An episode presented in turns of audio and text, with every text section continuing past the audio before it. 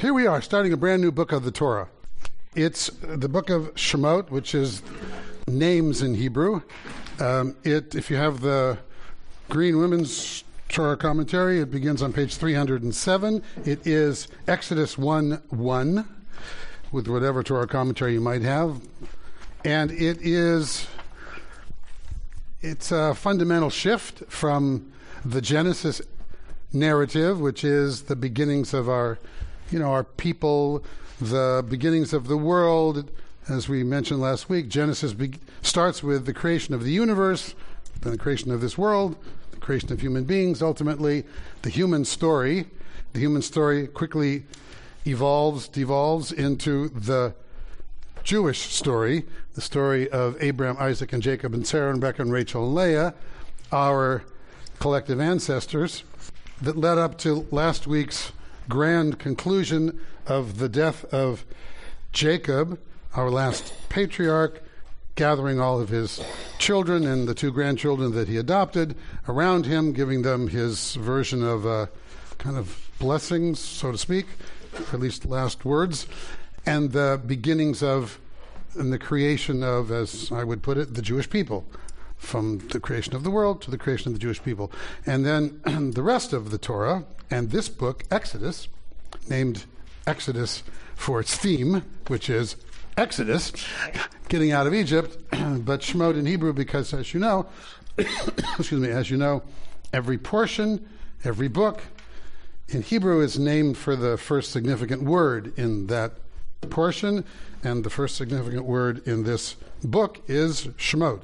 Ela Shemot B'nai Yisrael, these are the names of the children of Israel, Baim Mitzrayimah, who came to Egypt, and then there's the story and then the listing of their names in the beginning. So a couple things I want to point out before we jump in, although when we jump in, we're going to jump in with the famous sentence on verse 8.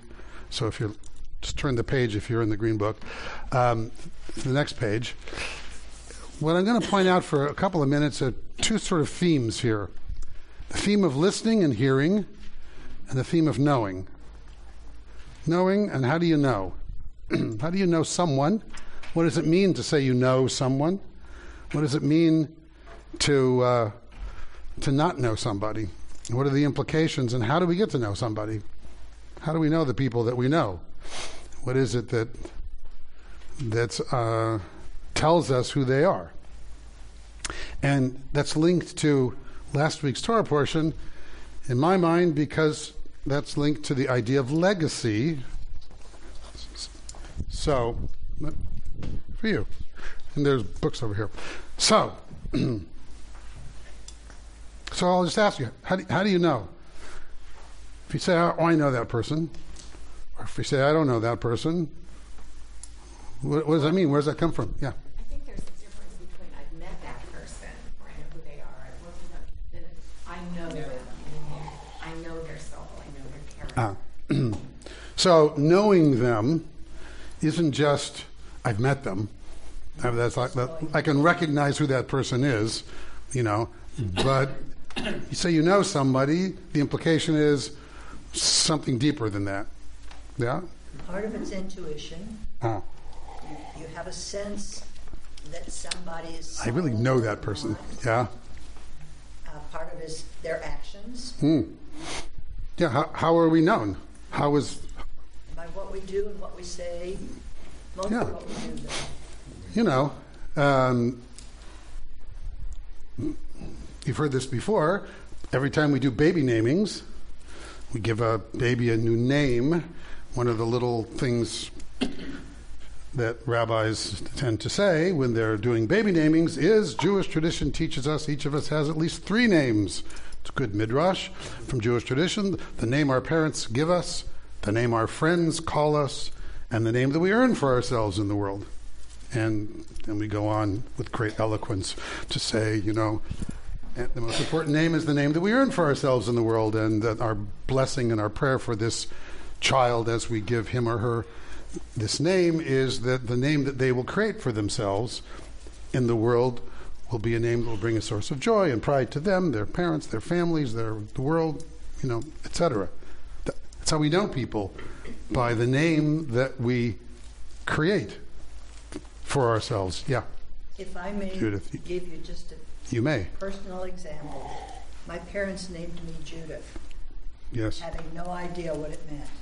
In a rural Texas atmosphere, they named me Judith, which means Jewish woman. And so all those name years, is destiny. Yes, it was. And then all the years that I was growing up, I was Judy. Uh-huh. And my father was named Judy. He was Julius, but everyone called him Judy. He was 6'6", and no one smiled when they said Judy. He was big Judy, I was little Judy. And then after I left home, I became Judith. I wanted my name because of what it meant. So those three stages passed through my life, and I'm so happy my parents named me Judah. There we go. They might have named me Maria had they known. Right. How was known? Yes. Hey, you. Or Christine. I won't even tell you what I was known as when I was little. Names are very significant. Names are powerful. Well, you know, many of us have had lots of names in the course of our lives, reflecting different things. Good names, bad names, name calling. We're currently growing up and living through an era of high level name calling. Not to call anyone out, but you all know that, I mean, that's just part of the public dialogue at the moment. Conversation is that somehow it's okay to call people names. You call it low level. Yeah, right. And to see what kind of impact that might have on society as a whole, or on kids growing up, or, you know, oh, running out of chairs. So... I think she sees this one. There's a chair here. There's your, oh. It's got your name on it, maybe. So,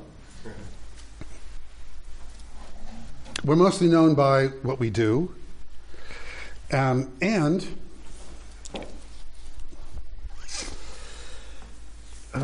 one of the most powerful emotional needs that people have is to be seen, that is, and to be heard, that is, to feel like they exist.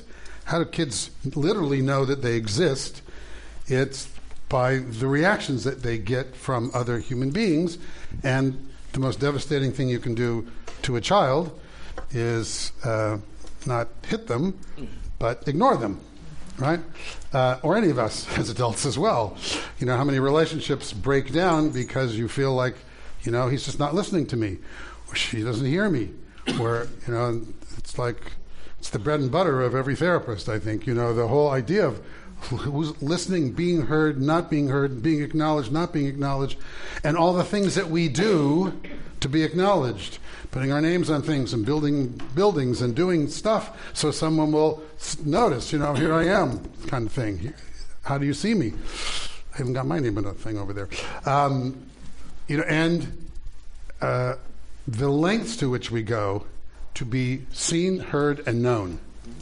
This portion is constantly someone saw, someone heard, someone didn't hear, someone didn't know, that ends up directing our destiny as a people. Beginning with verse 8 of chapter 1 of the book of Exodus, which is one of the most famous lines in the whole Torah, which is... I think it's fine for you to share, but just in case. Which is, a new king arose over Egypt who did not know Joseph. Right? Vayakam melech hadash al Mitzrayim asher lo yada et Yosef. A new king arose. It becomes a metaphor throughout history, you know, of what happens in the real world. You do whatever you do, and suddenly you're the emeritus. No, I didn't mean that. you do whatever you do, and right? I have a men's group. A couple of the people in the room are in it. I have a men sort of in transition group, mostly people around my age or older or slightly younger, people in transition or people who have retired, whatever, and we meet once a month. And one of the things that pops up often as in this group of people who have changed a significant change in their life at significant stages, this stage of their life, is this sense that a new king arose in their life who didn't know them, from whatever their work was or whatever their job is, and the need to create a new presence and a new identity as a result of that. To be known, what are you going to be known as now when you don't go to the office anymore? The same one, with the same people. So who are you now when that's, and those issues of identity and being heard and being seen and being known are huge at every stage of our lives. It's the children growing up and what we, I think, technically call individuation, trying to separate from their parents and create their own identity, and all the different ways we do that, positive and negative. He's the troublemaker, or he's the clown, or she's the this, or she's the that, or he's the that, or what are you known by? Don't do that, because then that's what you're going to be known forever by, and today, it's forever. I don't have my phone with me, but just the other day, somebody sent my wife a picture of her they found on the internet from long before I knew her. We've been married 35 years, whatever, been together 37 years. It's a big chunk of her life. Things that she had no idea. Where'd this picture come from? She said, I haven't seen this picture in 45 years. Somebody, somewhere on the internet, somebody found, because God only knows, and she won't tell me, how things end up on the internet. All kinds of things. Clips of Didi singing somewhere. Something, whatever. Right? Things forever. We used to talk about, when I was a kid, you have to be careful because it'll go on your permanent record. The mythical permanent record that you had to worry about because, someone's going to check it out later. Like your permanent record. Now it's true. It is. Now there really is a permanent record. Now you really can't escape your past and every dumb thing you might do with somebody going like this and taking a picture of it somewhere, wherever you are.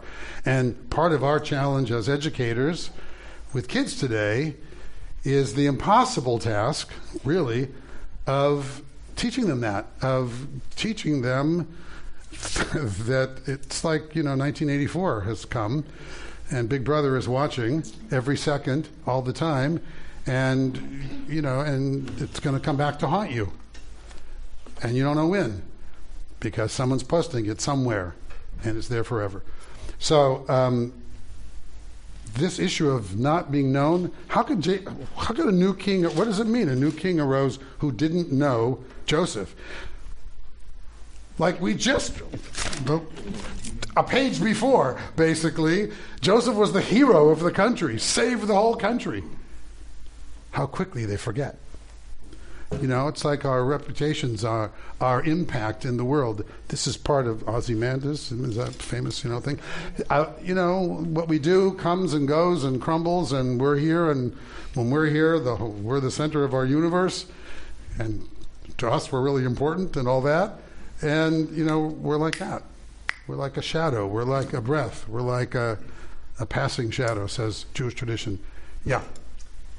There's a terrific essayist, Joe Epstein, who writes in commentary. I remember reading one of his essays about the stages of one's career, and it goes something like this. Who's Steve? Where's Steve? We need another Steve. We need a younger Steve. Who's Steve? Right. It's beautiful. That hurt. Look how fragile we are. Yeah, exactly. And here it has devastating consequences. Being known, not being known, remembered, not being remembered, heard, not being heard, seen, not being seen. All of a sudden we become a threat because we knew not Joseph. Because that's what happens. A new king arose over Egypt who did not know Joseph, and therefore he said to his people, who are these people? These people are scary.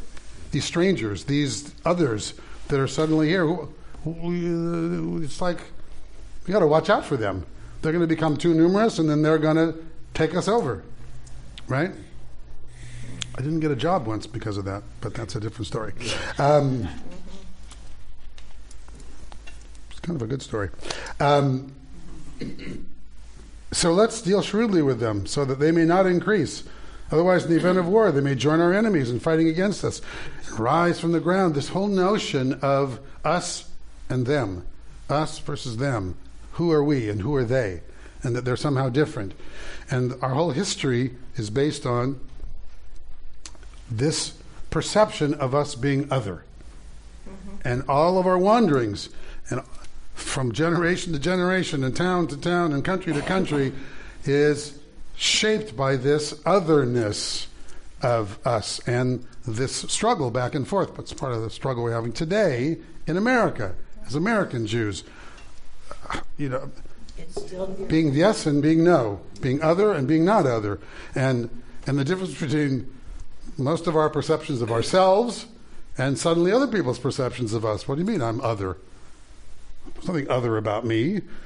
You know, I'm a little white boy, grew up in Santa Monica, California, went to public school. You know, how am I other? Oh yeah, then I remember, let's see, those Christmas pageants all the way through my childhood where I felt uncomfortable because I was singing Christmas carols and I kept thinking, this is probably not okay. But there I was, the little drummer boy, because I play drums, so then I was a little you know, and oh, I remember there were these moments of somehow feeling other. Yeah. If Joseph is a symbol of the assimilated Jew, yes, which he was, he was dressing Egyptian, whatever. Got Egyptian name and everything. Then you can reread this sentence and say the king didn't know assimilated Jews, didn't accept that as a possibility. Right. And then the sentences around it say, and therefore, no matter what, You can try, but you're still Jewish. And look at how well you can do, and you can rise to the very top. And you can have a lot of babies. And you can have lots of, and you can be surrounding the king, and all, you can be the king's right hand. You can even marry into the king's family. I'm not talking about today. You can even marry into the king's family, but push comes to shove, you get pushed and shoved. So could you say this is the beginning of anti-Semitism? In a shape that we've known it over the years? You just did say that. Well, you just described it. You could say that.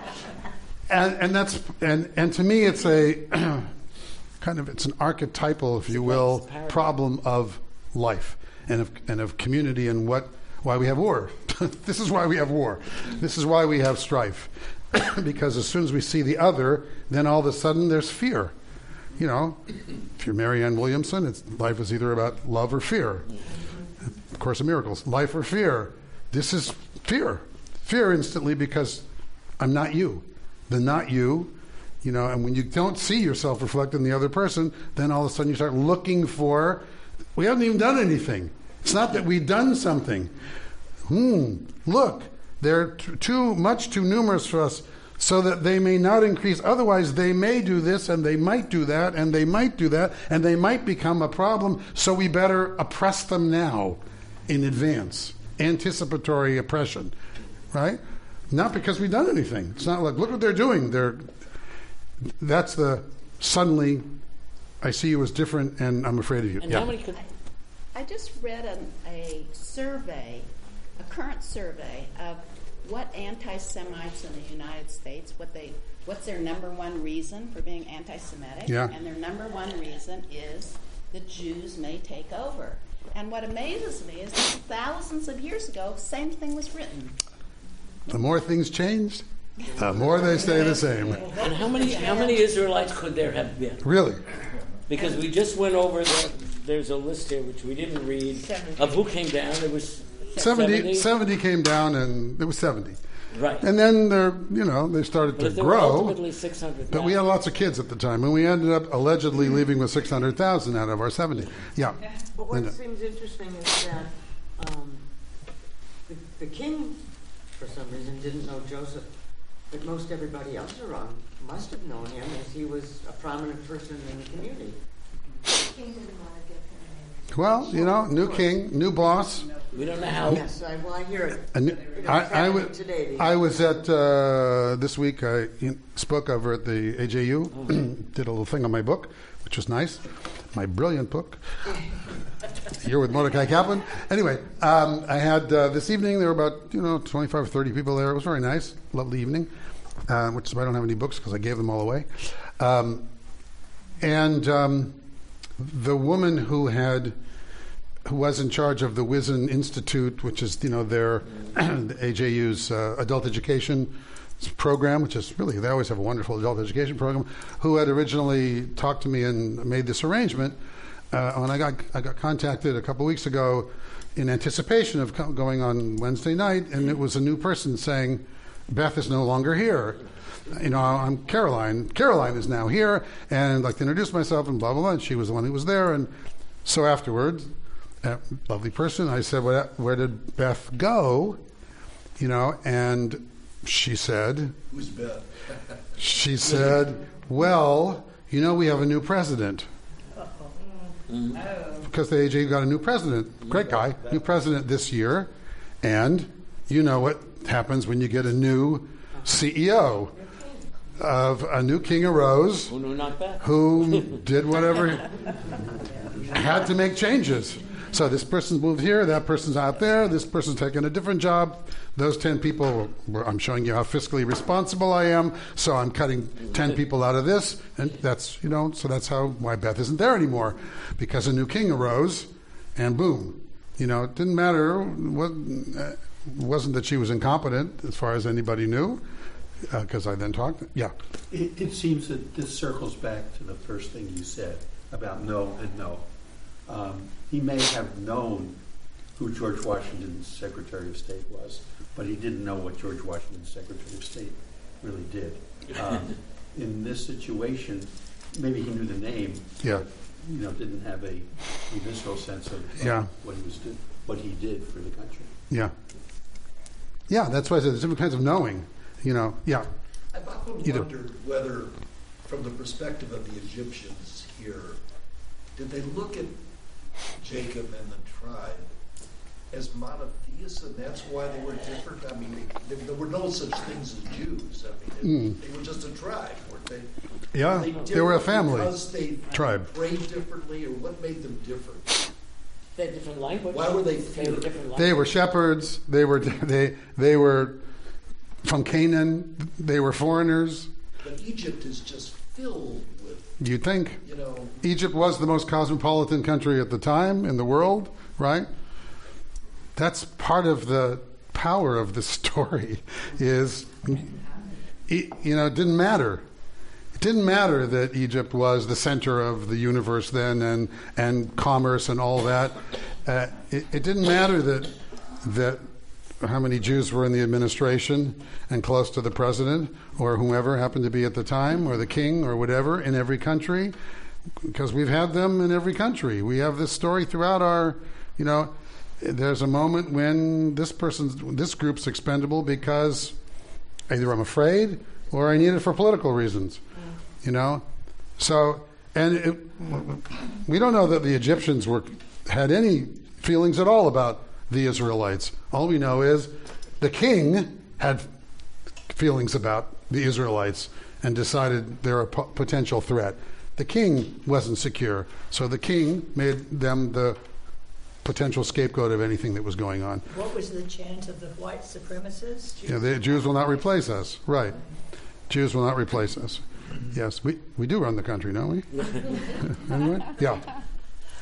You don't have to go here if you don't want to, what I'm going to ask you. I'm not going there. Okay. But yeah, but no.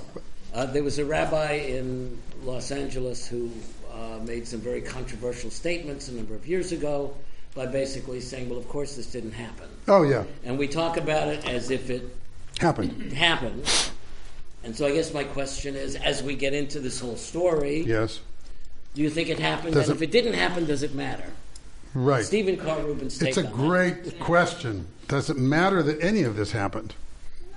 So does it? No. Some people it does. Some people it doesn't. To me, it doesn't matter at all.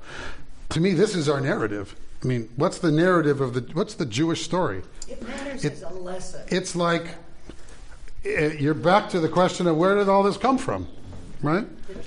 There's two versions, two kinds of Jews, two kinds of anybody's, actually. It's two versions. You're about to get one in this, in a couple of portions.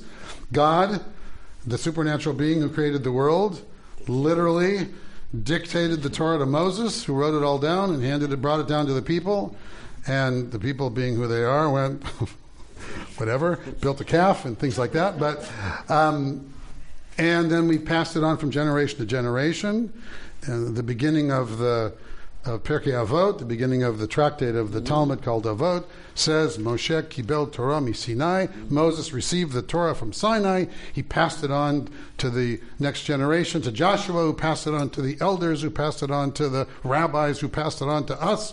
And here we have it, we, whoever we are at that particular time, a couple thousand years ago, because God literally gave this Torah. And therefore we do what we do as Jews. We light candles on Friday night. We do this mitzvah, these 613 mitzvot, because God said so. It's pretty straightforward, because God did that. You either are in that camp, or you are in the camp that says, this is our sacred text, written by our people, don't know who exactly, wrote this. This is our story, our history, our spiritual history, may or may not be grounded in fact. The chances that all of the people that are quoted in here actually saying those things are about as likely as you going home and quoting me and having it be what I actually said. You know, or any of those things, because we know that this is like poetry and metaphor, or dreams, as I said a couple of weeks ago. Poetry and metaphor. That when I say I love you with all my heart, people would like to hear that someone loves them with all their heart. But if I say I love you with my muscle pumping blood, it doesn't quite have the same impact. But that's what a heart is. It's a muscle pumping blood. But, you know, you want me to go, I love you with all my heart, sweetie, and then you go, yes, that's what you want, because you know what it means. Because it doesn't mean my muscle pumping blood. And that's what these stories are. They are our story, just like every one of us, back to therapists again, every one of us tells our own story about our own lives. And part of what we do when we want to shift our attitude about life is we'll recognize that, oh, I'm telling this story. What if I tell it a different way? How will that make me feel? I think I'm going to tell this story a different way, a better way. You know, like, I was in therapy the other week, and as a matter of fact, and I was talking about, you know, my life, and my father died, and this happened, and I went here, and moved from Santa Monica, Sacramento, when I was 16, in the middle of high school, and all this stuff. And every time you tell this story, there's a therefore attached to each one. And therefore, I felt this way, therefore, I am this way now, therefore. And I remember going, oh, I don't like that version. I'm going to tell a different version. I was born in a family that loved me. My father died, and my sister stepped up and did this, that, and the other. My father, my parents, my family, my this, my mother remarried. And all of a sudden, I had a whole different story about my life. You know, it's the same life. I decided, this story is like, I'm always unhappy about that story. I think I'll tell a good story, a better story, a happier story. Because that's who I am. You know what I mean? And this is our collective story. This is how we, as a people, chose to write our story, which was unusual, for sure, because how many people write their story and start out by saying, I was a slave, I was a nothing, people oppressed me, I was a piece of dirt, I was like, you know, we did. That's our story. We were slaves. And we went free, and more than any other mitzvah in here, we're commanded to remember that we were slaves, remember the stranger, and that's our story. That's our narrative, right? We chose that narrative. We could have written it, so whoever wrote the Torah could have written any version of all these stories. These are the stories, and this is it. This is the essence. Today starts the essence of the entire narrative of the Jewish people ever since, that we carry with us in every service, at every celebration, every holiday, some version of that joke that everybody's heard. You know, they tried to kill us, we won, let's eat. You know, that's every Jewish holiday and every Jewish story, starting with this. A new king arose who didn't know us, didn't know Joseph, and was afraid of us. You know, why us? Well, you don't get to vote on that. That's the other thing. You learn you don't get to vote on how other people perceive you often, no matter what you do, no matter how high you rise, no matter what good works you do. It's not about that. Jews will not replace us. In fact, it's the opposite, as you said. The more successful you are, the scarier you become suddenly. So, you know, if we were all in poverty, everybody would be happier. Maybe they'd be less. Except us. Except us. Be less anti-Semitism, you know. And every time you're successful, whatever. You end up in, somebody ended up and I was ignoring you. Yeah. You asked a while back what the importance of the lines about a new king arose, knew not Joseph. Yeah. Well, you said it didn't matter, but I think it does because we learned from that, and it has happened over and over again, and we're still here, and that's the lesson. So it's a good lesson. In case anybody forgot it, we get to hear it again. It's a good lesson. Yeah, you know, one of the things that I often have said to people,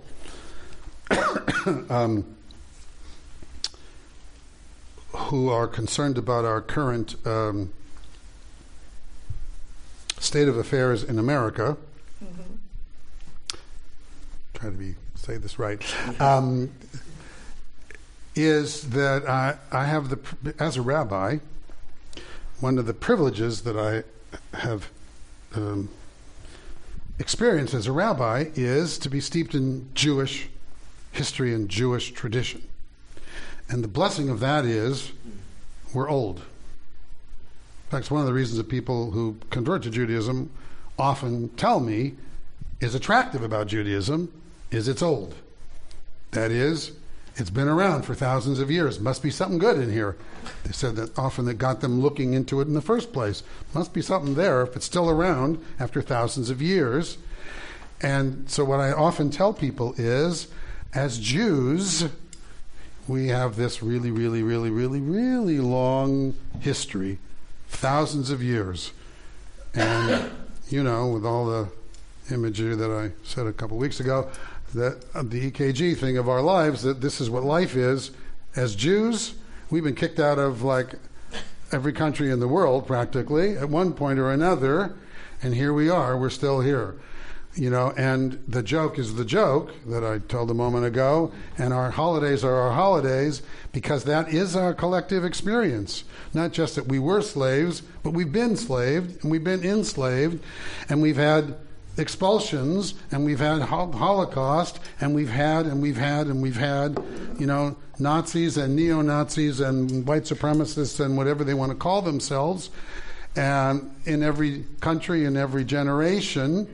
And in fact, that's part of our liturgy. Says, "Bechol dor vador," and Passover Agada. In every generation, they rise up against us to destroy us. Literally, it's part of our prayer, the liturgy of the holiday. It's like this is how we see ourselves. In every generation, this is this version of the story. In every generation, they rise up against us, and with a strong. But this is about faith. Biyad chazakah ubezro netuya. With a strong hand, outstretched arm.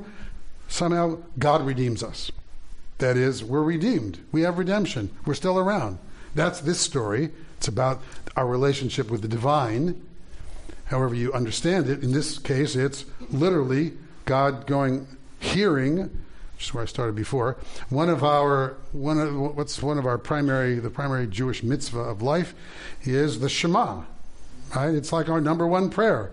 Listen, hear, Shema Yisrael. Shema Yisrael, hear, because it's one of the ways that you recognize what's going on, positive and negative in the world, to pay attention.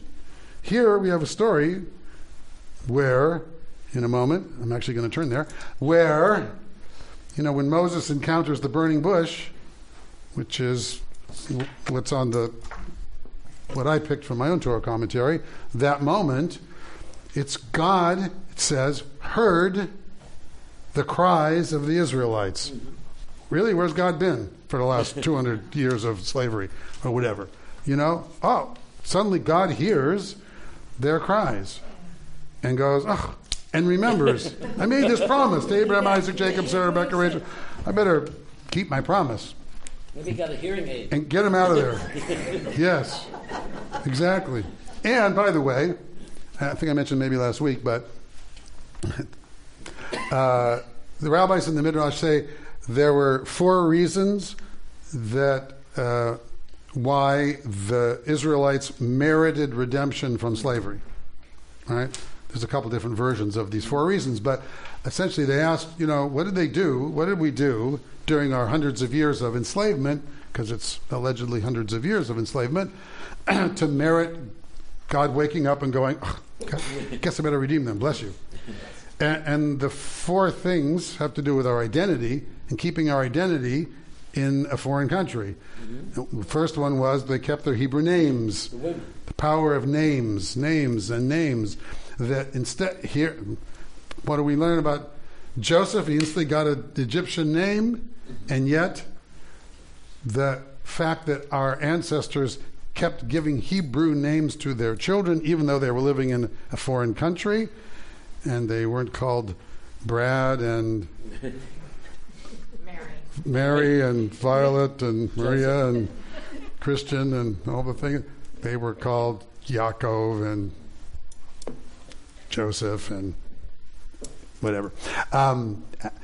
They kept their Hebrew names. And the second one was they didn't inform on each other. I love this thing. This is what the rabbi said in the Midrash.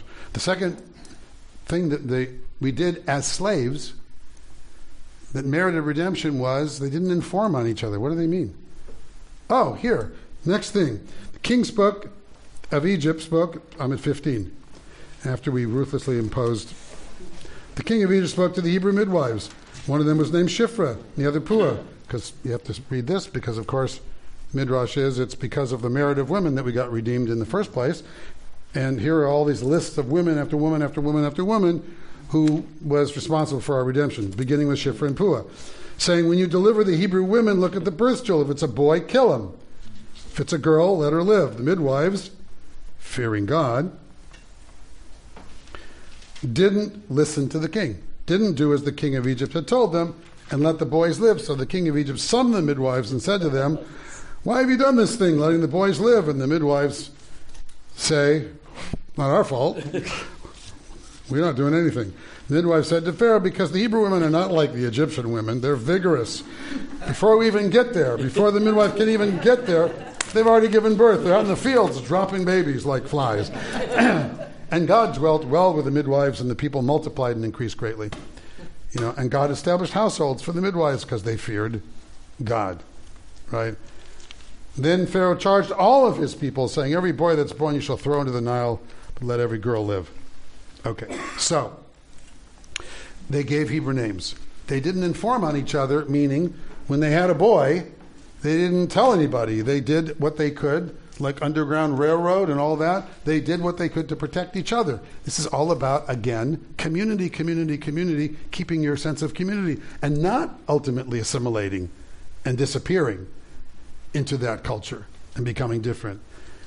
And the third thing that the rabbis say in that Midrash is that they didn't adopt what they called Egyptian immorality, which they didn't explain, but had to do with they didn't adopt Egyptian cultic sexual practices and things like that, of which there were. And the fourth thing was they kept the Hebrew language. Kept the Hebrew language. They kept their own unique people's language. You know, when you say mitzvah, it's not the same as saying, I don't know, a good deed, a religious obligation, or whatever you can say in English. It's not mitzvah. It doesn't have the feel, doesn't have the communication of mitzvah. Hebrew language communicates the, oh, they're over there. The Torah, there's a Torah back there. The Torah is in Hebrew. Our legacy is in Hebrew. It starts in Hebrew. These words, all the names for God, the names for hearing, the name Shema Yisrael, Adonai, Eloheinu, Adonai, Hebrew. It evokes something. People go and visit around the world, and they show up at some synagogue in Rome or some synagogue in Barcelona, and they hear Shema Yisrael, and they go, oh, I'm home on some level, if they grew up in any synagogue life anywhere. Reformed, conservative, Reconstructionist, Orthodox, doesn't matter. You go somewhere, you hear that, it's different than anything else. Some connection. And because they kept the Hebrew language alive, say the rabbis, all of those things reflected both our otherness, which became a liability, and the strength. You know me, I'm always talking about blessings and curses, and you can't tell which is which, and some things are both. Blessings and curses. Keeping our identity is a blessing and a curse at the same time. It's Jews will not replace us. It's neo-Nazis, it's white supremacists, it's whatever, you know, and it's kept us alive for all these thousands of years. So, I want you to turn to this.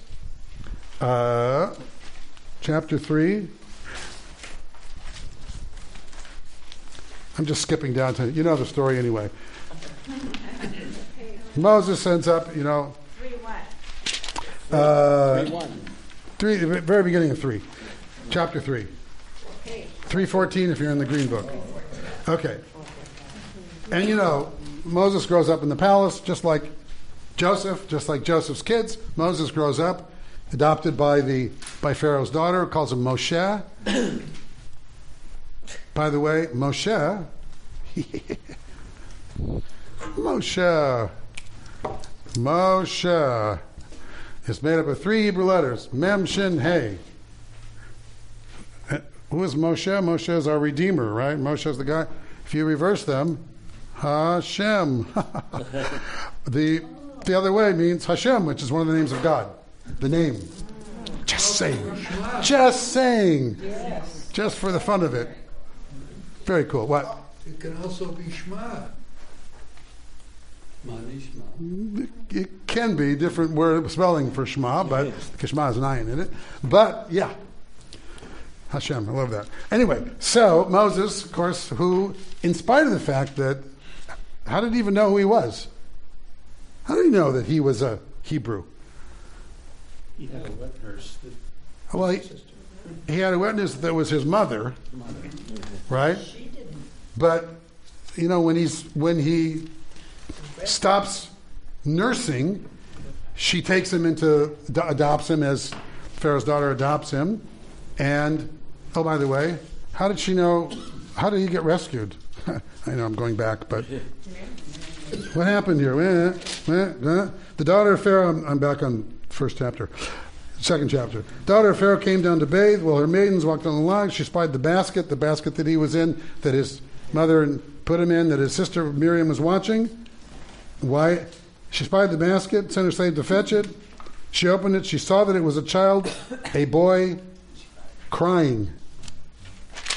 And so the rabbis point out, she only was attracted to that basket because she heard the child crying. Yishma, Shema. She heard his cry and went, oh, go get that. What is in there? What is that? And that's the hearing or not hearing is our redemption. So anyway, back. So Moses said, this must be a Hebrew child. And said, must be a Hebrew child. How did she know that? Let's see. Oh, Was he circumcised? That's a good case. Didn't say, but what'd you say? Because he was a basket case. Yes. Maybe it was the Brit Milah that she saw. All we know is so he goes up in the palace, and yet it says he went out to see his kinspeople, and he sees a taskmaster oppressing somebody, and he kills him. You know, and then I know I keep going back, but it's so interesting. Must be Moses has grown up. He went out to his kinsfolk, witnessed their labor, saw an Egyptian beating Hebrew. I just went back to verse 11. He turned this way and that, seeing no one about, struck the Egyptian, killed him, hit him in the sand. Then he went out the next day, found two Hebrews fighting. So he said, why do you strike your fellow? And the guy said, look who's talking. Basically, who made you chief and ruler over us? Do you mean to kill us like you killed the Egyptian? Ooh. Moses was frightened. Why? He thought no one saw him. Because the matter is known.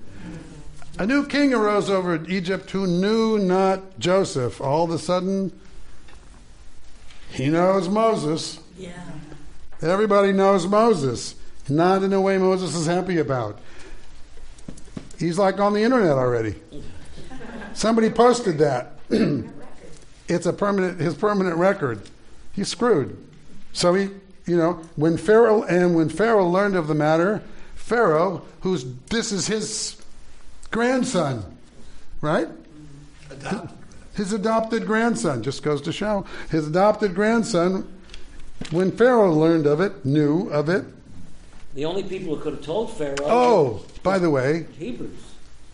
It says, "Vayishma Pharaoh et hadavar." When Pharaoh heard about this, he sought to kill Moses. Which is why Moses ran away. This story keeps being the same over and over again. All right, anyway. Moses runs away, marries Zipporah, and becomes a shepherd. Now, verse 3, chapter 3. Moses, tending the flock of his father-in-law Jethro, the priest of Midian. Another one of those famous interfaith marriages. Moses marries the daughter of a Midianite priest, like Joseph married the daughter of an Egyptian priest. We're big on priests' daughters. Drove the flock into the wilderness and came to Horeb, the mountain of God. An angel of Adonai appeared to him in a blazing fire out of a bush. He gazed, and there was a bush all aflame, yet the bush was not consumed. Moses said, this is interesting. Moses said, I must turn aside to look at this marvelous sight. Why doesn't the bush burn up? When Adonai saw that he had turned aside to look, that's what I quoted. When Adonai saw that he turned aside to look, God called him out of the bush, Moses, Moses, and he answered like every good prophet does, Hineni. Like every good prophet, he says, here I am. I'm showing up. Okay. Love this story. It's reflected on the ark behind you. It's reflected, which is a reflection of our ark that's in the sanctuary, our poor ark in the sanctuary, that is the burning bush, and the revelation, the Torah sort of coming out of the burning bush. It's our symbol, iconic symbol of revelation, is this burning bush. To me, it's always been one of the most fascinating stories in the whole Torah, because here's Moses, because I've always asked myself, how long do you have to look at a bush that's burning, some bush, before you figure it out? It's burning but not being consumed. What the hell does that even mean? Like, literally, how would you know that? How do you... Well, he immediately saw that. And this is when Adonai saw. When does God speak to him? God's God. After Moses engaged. God could talk to whoever God wants to anytime. Talk to Abraham, Isaac, Jacob, several times, right? Only when Moses demonstrated his own perception. Yeah. I have my notes from last time, sorry, but I had written that this was the original test that God gave Moses, and because Moses had the ability to pay attention and not panic and was curious. That was the original test that began the partnership. That's at least how I understand it. 100%. It's only when God saw that Moses turned aside. Look, think about your own lives and your own relationships, and for many of us, some of the most important relationships in our lives. How did we end up with that person or that relationship? What was it that gave us a sense of connection, knowingness, that we were willing to spend time with this person, or whatever? Some just sort of pass in the night. Some suddenly you're drawn to. What is it? And that person has to be willing to be a hineni in your life, and stop too, and go, oh, here. It's the thing that drives me crazy about my wife. Right? Here's what drives me crazy about Didi. It takes an hour to cross the street with her. You may notice, go, so nice to see you. Didi goes, okay, so, and it's like, honey, because she is 100% present. I'm hardly ever 100% present. She's right there with everybody. Drag her away. She's lives this hineni life kind of all the time, with just the nature of relationships. Much better at it than I am. But that it's the willingness to show up. It's showing up. I say that all the time because all of us do. What's impactful? When I retired as the senior and became the emeritus, people, I got lots of these wonderful letters from people about whatever things that relationship that I've had over the last, well, at the time 28 years, now 33 years, and really, I don't know if anybody quoted my brilliant sermons and said, I'll never forget when you said so-and-so. Some people did. And most of the time those were, I was sure I never said that, but, I remember when you said so-and-so, and I went, okay, as long as it worked. But most of the time, the things that people said that were impactful in their life was, and you were there. This happened, and you were there. That happened, and you were there. That happened, and you were there. Someone was sick, whatever, born sick, died, healthy, married, bar mitzvah, whatever, and you were there. It's like showing up. It's about showing up for people. Us, you, showing up. That's what matters. And all of the prophecies of all the prophets and the relationships of those people who made a powerful difference in the life of our people were because, reluctant or not, and the reluctance was part of it, because that's human nature. Here Moses is arguing back and forth. Not me. God says, I got a job for you. And Moses says, nah, not really. I don't really want that job. No, you don't get to vote on it. It's your job. I don't speak well, blah, blah, blah. Okay, well, I'll send your brother along with you. But then it's always Moses is saying everything anyway, by the way. It's like, when does Aaron ever talk? It's always Moses talking. But, having his brother there maybe gave him the strength or gave him the confidence or what have you. He wasn't alone. And this whole conversation between Moses and God now, which we're not going to get to, but you can read on your own, is about to be, they're not going to listen to me.